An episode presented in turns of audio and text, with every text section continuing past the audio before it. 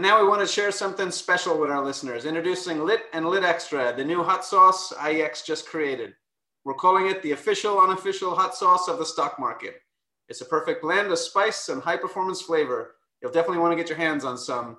You can check it out at I E X trading dot com slash podcast to get your fix while supplies last, or tag us at I E X and let us know how you like it.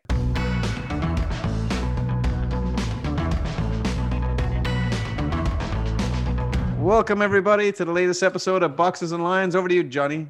Welcome to Boxes and Lines, and to Ty Gellasch from Healthy Markets. So what that means in English is... Yeah, I think the accent's getting better. Actually. I don't know. I don't know. Did anyone pick up on who our special guest is? Our special guest is Ty Gellasch, but um, it sounded like Ty Gellasch when John said it. But Ty Gellasch from Healthy Markets, welcome to the podcast, and thanks for joining us, Ty.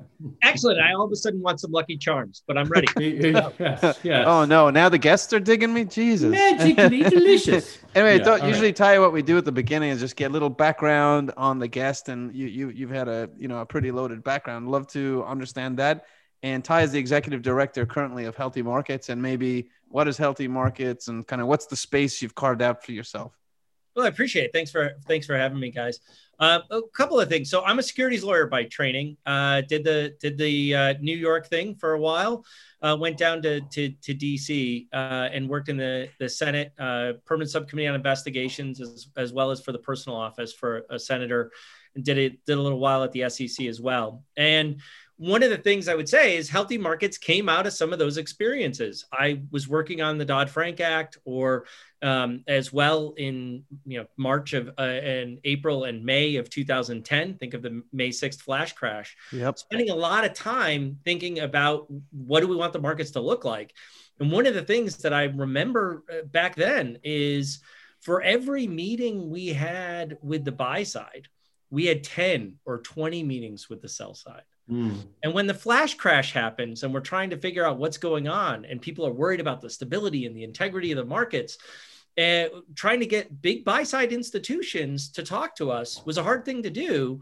And then the next step was getting them to be able to say something on the record was nearly impossible. Mm. And it's a lot of it was because they didn't feel like they, they themselves had a really good understanding of how the plumbing of the markets worked.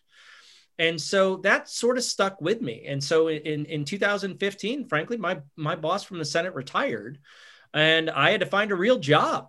And so I thought, hey, I, I have this interest in helping investors. And I've, I matched up with, with someone who had once been my, my former counsel and, and Chris Nagy, and someone else I'd worked with and Dave Lauer. And we, we sat down and we said, let's, let's try to figure out if we can be sort of the eyes, ears, and maybe even the voice uh, of investors, institutional investors in these markets. And so we launched in, in September twenty fifteen with just five firms. We're now over twenty-two. And we focused on things like order routing incentives. If you remember twenty fifteen, I don't know if you remember this, Ronan, there was this thing called Flash Boys came out in twenty fourteen. Mm-hmm. There was some no idea who, what you're talking about. I've heard about yeah, it. Yeah, yeah, yeah. Some, there was some stuff back then. No my fucking idea.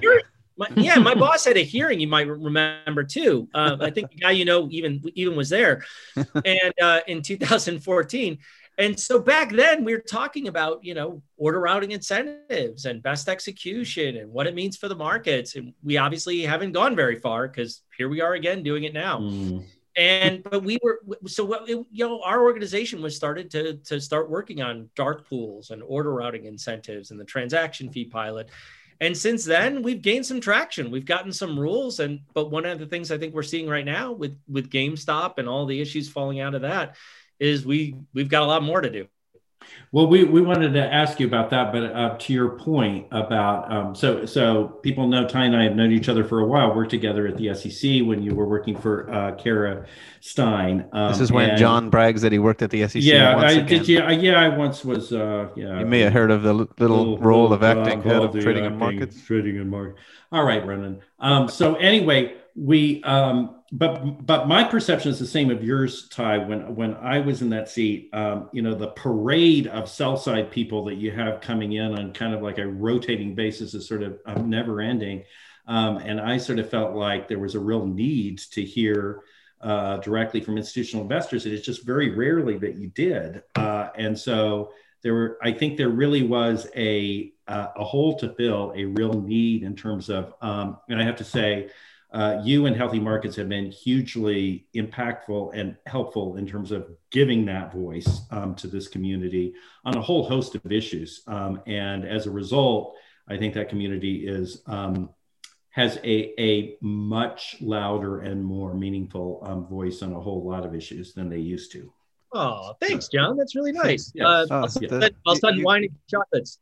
Uh, but one, of the things, uh, one, of the, one of the things I think I, you, you make me you make me think of a story, and I remember, and this is two thousand ten, and it happened again in eleven, and it happened again in twelve, and I remember as I was doing. Uh, by the way, I was I was pushing very hard. One of the things that John may remember is I was pushing very very hard from the Senate side for what would become the consolidated audit trail, or maybe someday. Um, and so one of the things that I remember is I would meet with, I would beg to meet with buy side firms. So I'm in a Senate office. My boss, by the way, had the subpoena power. So we could, we could make people come if we had to. And one of the things that we would do is I would ask people to come, and some of the largest buy side firms would come in with the same outside legal counsel or the same lobbyist. And only again, when, when sort of forced to be there, but they would come in with the same lobbyist or the same outside counsel who had just been in ten times prior for some of the H F T firms um, mm-hmm. and some of the other firms with very divergent business models. And what I thought was really stunning to me is it was the exact same person with the exact same talking points with the d- d- completely opposite perspective. And I thought, I don't quite understand how this works, because I'm mm-hmm. not sure your interests are ideologically aligned. And so mm-hmm. that is where I thought for me, the opportunity was, is because, you know, again, wonderful lobbying firms, wonderful outside counsel, very informed. But I just thought if if a trillion dollar asset manager and a, a, a whole slew of, of high frequency trading firms have the exact same opinion on what I would think would be the exact opposite viewpoints, um, it raised some questions to me.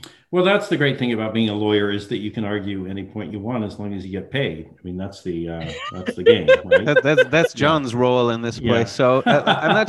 Sure. So it's twenty twenty-one, Ty. I'm not sure if you saw, but our very own John Ramsey posted a blog the other day um, where he sort of speculates a little bit on the S E C agenda for twenty twenty-one. And for those uh, listeners who are not, you know, really into the weeds on uh, U S equities and the S E C itself, uh, just to let you know, generally new president, we have a new head of the S E C commission, and there will be a new head of trading and markets at some on, point. On, on the way, not confirmed yet, but on, on the on the way, of, on, yes. hot off the press, maybe by the mm-hmm, time mm-hmm. this podcast comes out. But in any case, John had sort of outlined, and I'd say you're probably pretty aligned on some of these things, some of the, some some of his thoughts for twenty twenty-one. Not sure if you had a chance to review that, but I'm curious on what you think, from your perspective, the S E C agenda will be, should be, um, particularly from your viewpoint representing your clients. No, well, look, I, I really, really appreciate it. Uh, so first thing off is uh, I'm going to break it into three segments. One is equities. And I think the equities discussion is going to be dominated essentially by the GameStop fallout. Mm. That is a bogey. I think going in before, let's just say three months ago, uh, uh, someone by the name of Gary Gensler was probably thinking, hey, he might be nominated for S E C chair. And he was probably thinking of, what are the things I want to focus on? He knew he was going to have to focus on order routing incentives because there was a fee pilot and there's a lot of issues there. He knew he was going to have to focus on the S I Ps and market data issues. Again, carryovers from prior the prior S E C. But he probably didn't think he was going to have to be digging in on all of these things equities. So I'm going to I'm going to set aside for a minute the all things GameStop and say, all, you know, those all things GameStop are going to take a lot of oxygen um, on, on the S E C's agenda. I think what if you'd asked him back then what he wanted to have on his agenda are two things. One, all things E S G. And so, when you know, if you look at the President Biden's Build Back Better, that is the broad economic policy. It focuses on climate change, worker power, and racial uh, racial justice. Those are three big things that are going to trickle their way through every government agency.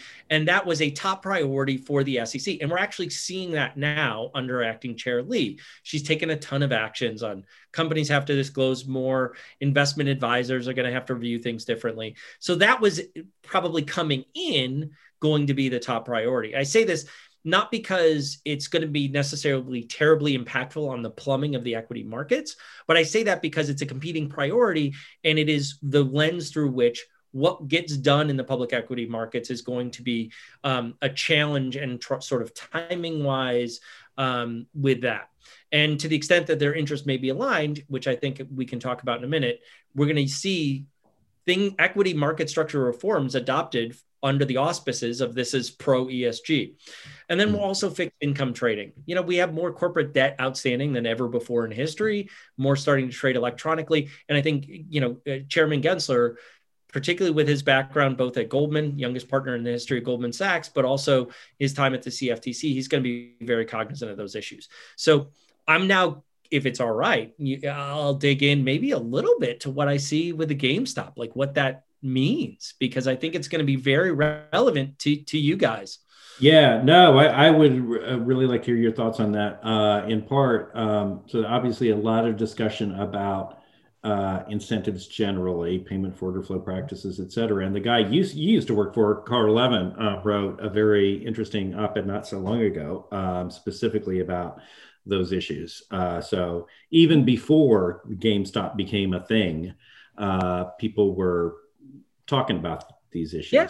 So the first and foremost, hey, this looks like market manipulation, right? Like when you see distorted stock price values, when nobody in good faith is saying this stock is worth four hundred dollars, but hey, let's make it four hundred dollars because to the moon, Alice. Um, we have to start thinking about uh, what does manipulation mean? Because if this isn't a problem, then it should be, right? Um, because people's retirements and life savings depend on these things, and companies getting funded, efficient allocation of capital, you know, the purpose of capitalism depends on it. And so I think the S E C and FINRA are going to spend a lot of time on that. Along with that, they're going to spend a lot of time on things like gamification, you know, investing five bucks. I've got a sixteen year old babysitter who is trading single call option in A M C. Mm. This is nuts. And so yeah. you know, I remember, I remember being outside counsel for a very large investment advisor that had a broker dealer, and I applied for an options account. And after two weeks, I gave up. I was their outside legal counsel. Mm. Now I could apply on, on some, you know, broker dealers, and I can get options approval in five minutes or less. And I'm not going to say fifteen, fifteen minutes or fifteen percent or any of that yeah. shit. I'm just going to blow myself yeah. up. Yeah. Babysitter uh, so, probably made a lot more from A M C than she did from your babysitting fees, but or maybe yeah, not. yeah, yeah. I think she, I, I think actually, I think she lost it because she converted that into um, some uh, a couple of stock positions that she bought at G M E on. on so maybe those, maybe those are coming back. I don't know if she yeah. sold out yet. Mm-hmm. So, but we have some of that. The, obviously, the payment for order flow and creating the incentives for this system, and we're going to talk a lot about that in a second. But we also have other stuff like broker capital. We had a couple of big broker dealers scramble to raise money. Robinhood raised three point four billion dollars over the course of, a, of basically a day and a half, which is more than they ever raised. Yeah. And they did it to meet a margin call. And a number, a number of other broker dealers stopped trading and, you know, couldn't function. Robinhood's not even a member of an exchange. Um, so we have we have a bunch of things we have to think about. How how can they keep routing orders to the marketplace? You know, how much capital do they need? Does the S E C's broker capital rules need to be updated? Trade settlement cycle got thrown out there. Guess what, guys? We're going to T plus one. We're going to be doing it by twenty twenty-three. Plan accordingly. Um, I don't think there's any resistance to that. So we're going to see those things. Now, um, we're, we're going to see short selling disclosures, you know, from long and, and, um, mm. and short. Uh, disclosure reforms, thirteen F reforms. I think those are all the low-hanging fruit. But the big one uh, although being- some of that's also being opposed by uh, parts of the hedge fund community, right? They would, they, they, they right. Yeah. Look, Jay Clayton just proposed the exact opposite. Jay Clayton proposed mm-hmm. pulling back long disclosures um, from large funds. And I think we're going to see a lot of discussion about expanding uh, institutional investors' disclosure. Yeah. To cover things like equity swaps and to cover short positions. And I think mm-hmm. that is, to me, a, an extremely likely outcome. Obviously, mm-hmm. politically fraught with peril and all of those wonderful things, but it is actually explicitly authorized by the Dodd-Frank Act. And so I would think that it could, it, it is likely to happen. Um, but payment for order flow, look, this is near and dear to your heart. Simple question every, every, every investor ought to know. Is my broker looking out for getting me the best prices, or are they looking out for their own bottom line? And that's an institutional problem. It's a retail problem. And I think that this episode gives us an opportunity and gives the commission an opportunity to really dig in and understand that the same incentive structure is broken in both places. The same thing that gave rise to investors' demand, my members' demands, your interest in the transaction fee pilot, is the same conflict of interest that has created this weird bifurcated system where we pretend that best execution is nothing like what the rule says it is for retail investors, right? We say best execution is get yourself the best, you know, get your customers the best prices. And instead, we have a system where it says, hey, you only have to do slightly better than the best available protected quote on the exchange. And we're going to, by the way, siphon off a bunch of orders from the exchange. So that best available protected quote is likely a wider spread than it would be otherwise. And by the way, it's going to make that that uh, that quote likely be more volatile um, than it would m- otherwise be. Uh, we're likely going to increase your trading costs if you're an institutional investor because it's more uh, it's less stable and less supported. Hey, we're going to do all of that. Um, but we're going to give you a hundredth of a penny a share in price improvement.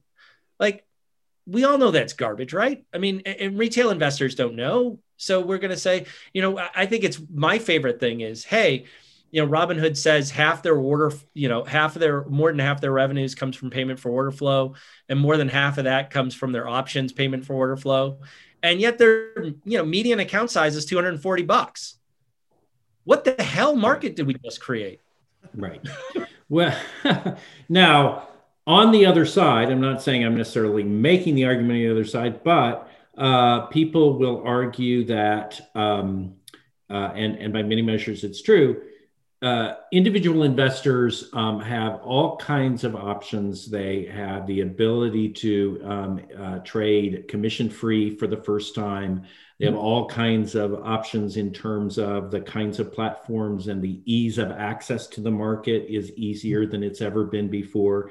And by both, by many measures and perhaps uh, perceptions of many retail investors, um, uh, investing is as easy a, as it's ever been, and they feel like um, they are uh, they're being uh, you know their their interests are being served. Um, so how do we Um, it raises tricky questions in terms of how, how we evaluate what a different world would look like if those practices didn't exist, right? Because we just, we don't know. Well, a couple, well, there's some things we do know, right? Like, first off, we do know we've made it easier. Technology has made it easier to trade more complex, more leveraged things more quickly and easily than ever before.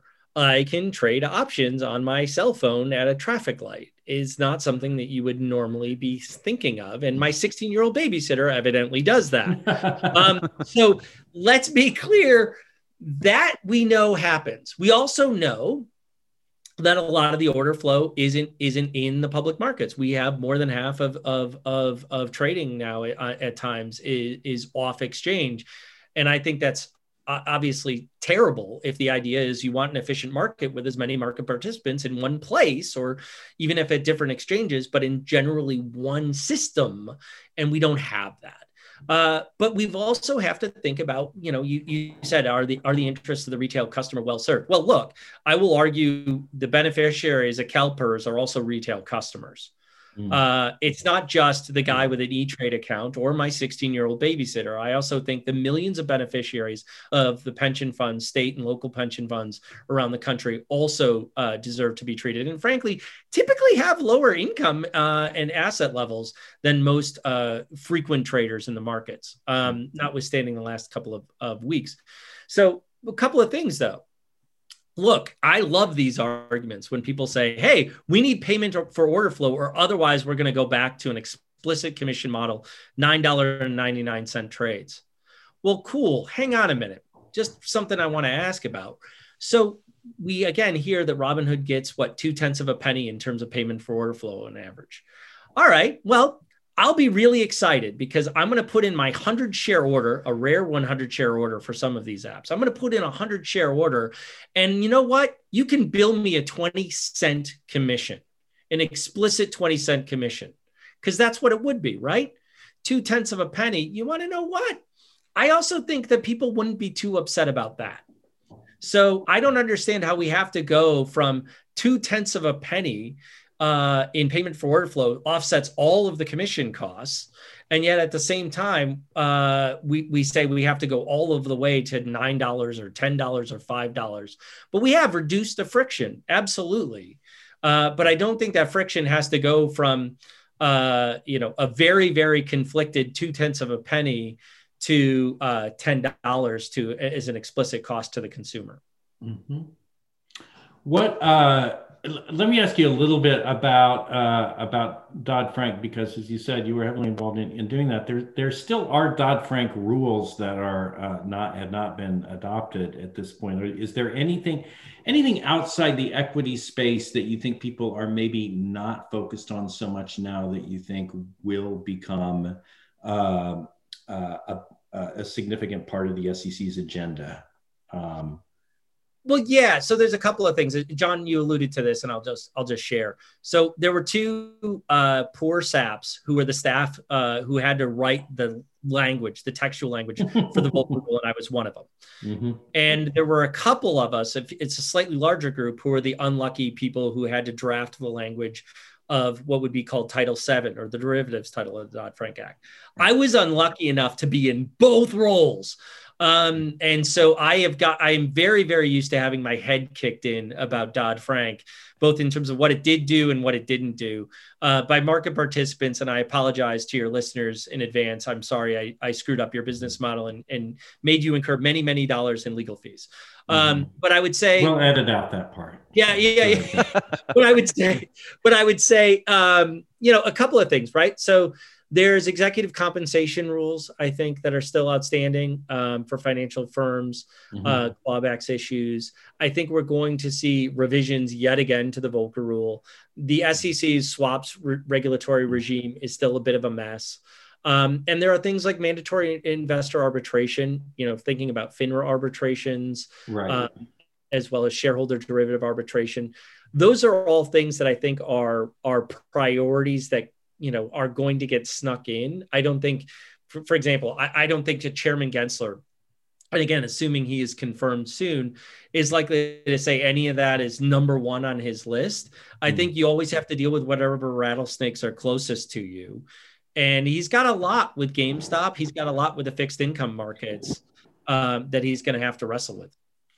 And, and a lot of contentious issues too. I mean, I think the assumption is he'll try to get unanimity to the extent that he can. But how how how how likely do you think uh, it is that he'll be able to get a consensus for, on a lot of these things? Well, yeah, it's not just consensus within the commission; it's also consensus outside the commission too, right? Like we're going to see, it's not just counting to three votes or counting to five votes within the commission. It's also, are they going to get sued by private market participants? Are those suits going to win? And the S E C has proven historically terrible at defending its decisions to the D C Circuit.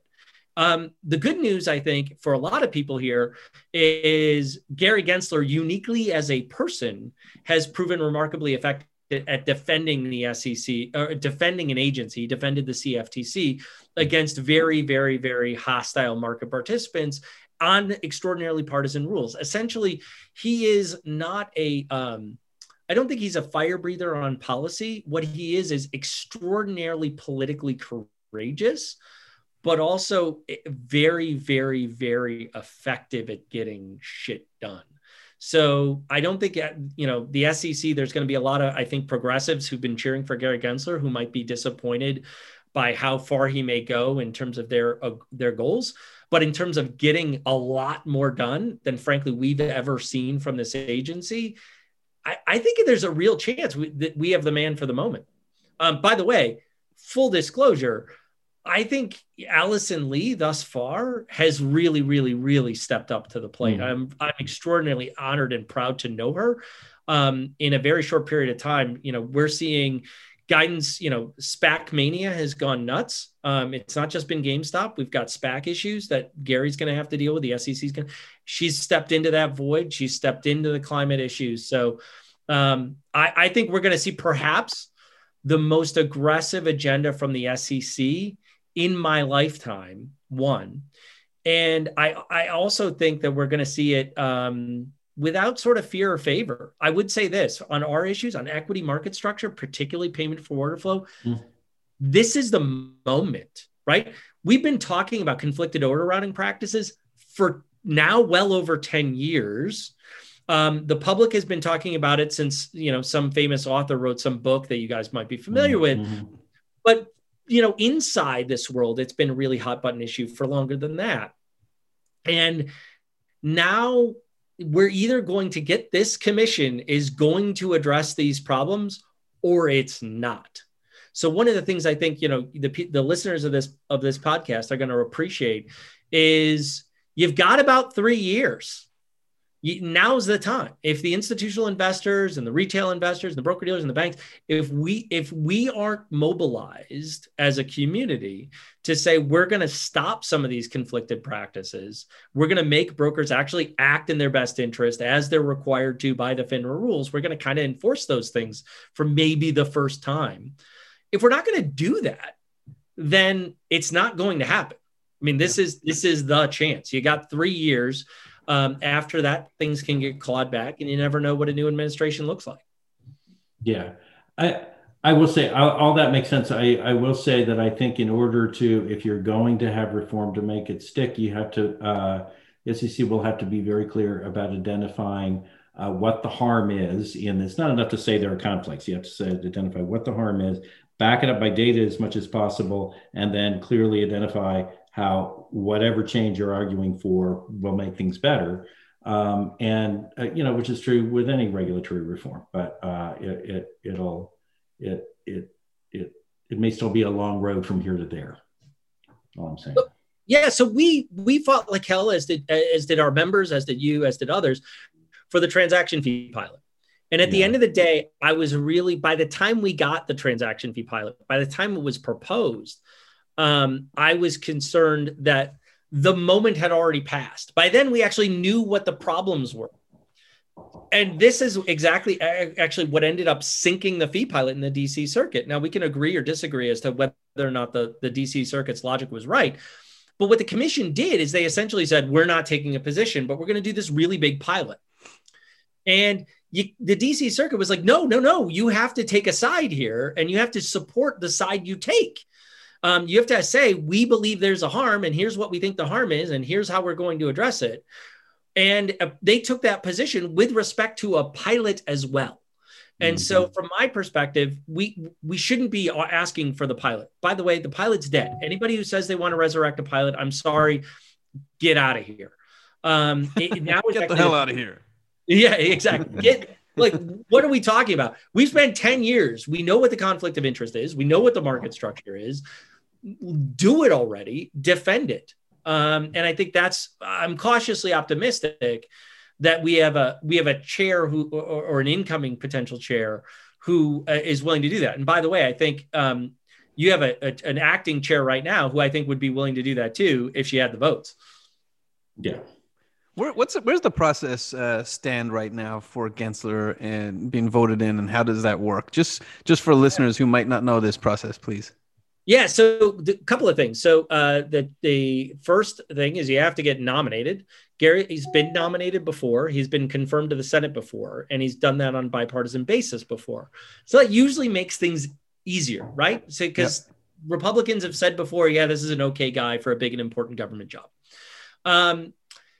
So that's one thing. Uh, another thing is you then go to, you get nominated, your paperwork, you know, what's your background, what's the stuff you've said out loud, you know, what kind of inflammatory things you might have done, uh, goes to the Senate Banking Committee and they review it. They ask you a bunch of questions. You meet with a bunch of members and they try to strong arm you into agreeing with them on stuff privately. And then you have a Senate Banking Committee hearing. He's already had that. Then you have a vote of the Senate Banking Committee. Um, he, the good news for his hearing is he was paired with someone by the name of Rohit Chopra, who is uh, nominated for uh, the C F P B, the Consumer Financial Protection Bureau, extremely hot button political or agency yeah.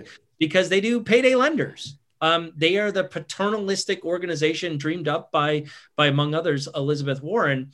And so uh, that has always been a hot button position. So for lack of a better phrase, people who wanted to vent on a political partisan basis were more likely to shoot at uh, Rohit than they were at Gary. And that good. in fact played out. Uh, good for Gary, tough for Rohit. Um, then we get to the, the Senate Banking Committee.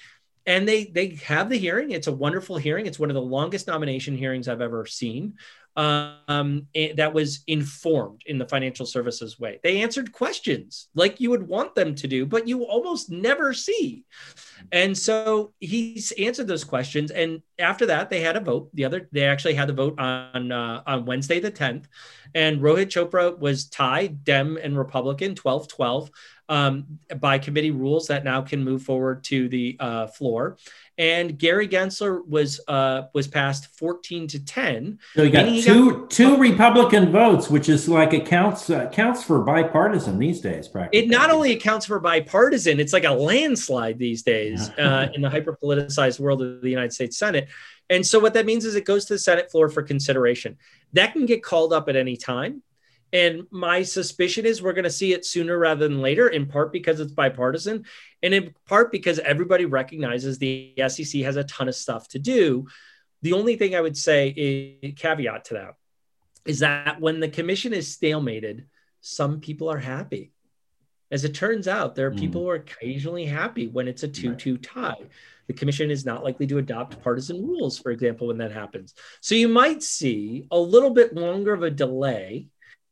And they wouldn't say it's to slow walk things, but, you know, if it takes another week or two or three or four, maybe that's one more rule that doesn't get adopted by a Gary Gensler-led S E C. That's great. I, I appreciate that context. And I think people listening will as well. It's, we're actually recording this on uh, March twelfth. So perhaps when this podcast is out, um, things will have changed. So twenty twenty-one really heating up to be something special, we hope, in the next three years. But the most important question, at least John Ramsey's most important question that he can ever formulate on any, and uh-huh. something we ask all our podcast guests, and hopefully you were prepped for this, Ty, but uh-huh. let us know what your favorite Wall Street movie is and why, please. Ooh, uh, I don't know if it counts as, as Wall Street, but Trading Places. Yes, um, it certainly I, does. It's great. and, I, and I, you know, and I, I all I can think of is as someone who began my career in insider trading cases, all I can think about is orange juice, man. It's my favorite. It's my mm-hmm. favorite juice. I love orange juice futures. Um, you know, let's let's rock let's rock the O J. Um, but I, I, everything everything about that movie is brilliant. Yeah, no, it's a funny movie. It's a it's a great movie, and it's it's cool that you have a sort of tie-in as to what you were doing right off the bat in your job, and then that movie being out. Nice. And then, John, you want you want to let Ty know no one leaves this podcast without getting something. A Go, special John. Pair of I E X socks for all our guests. you, so we're going to send you your very rainbows. yeah. Yes, we have our very own special Boxes and Lines socks, and I say this all the time: they're wearable and they're comfortable. Every time I've mm-hmm. gotten vendor socks before, they're like yeah. fucking made of plastic shopping bags or something, and they're unwearable. Yeah. You will like these socks, and you will wear them mm-hmm. in good health, and you will post absolutely. On you Twitter will wear them absolutely. We're like. gonna check. yeah. Yeah. We're, gonna, um, we're gonna check. But, but seriously, Ty, honestly, thank you so much uh, for joining us on the podcast. I think you're definitely a guest we'd like to to invite back. Um, you know, when when Gensler is in his role, when the new head of trading markets is here, and see, you know, where where things have progressed, because we we we are optimistic for the next few years as well. Me too. And thanks for having me, guys. I really appreciate it. Thank you. Uh, we will have you. Uh, we will have you again. And thank you. Over. Over and out. We'll edit that out. Listeners, I'm really sorry, but seemingly you guys like this shit Irish accent. Have a great day, everyone. Thanks.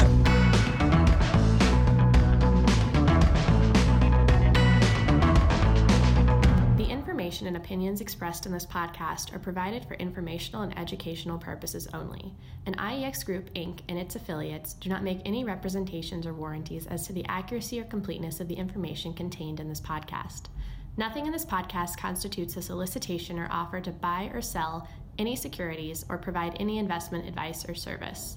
Some portions of the preceding conversations may have been edited for length or clarity. Copyright I E X Group, Incorporated, all rights reserved.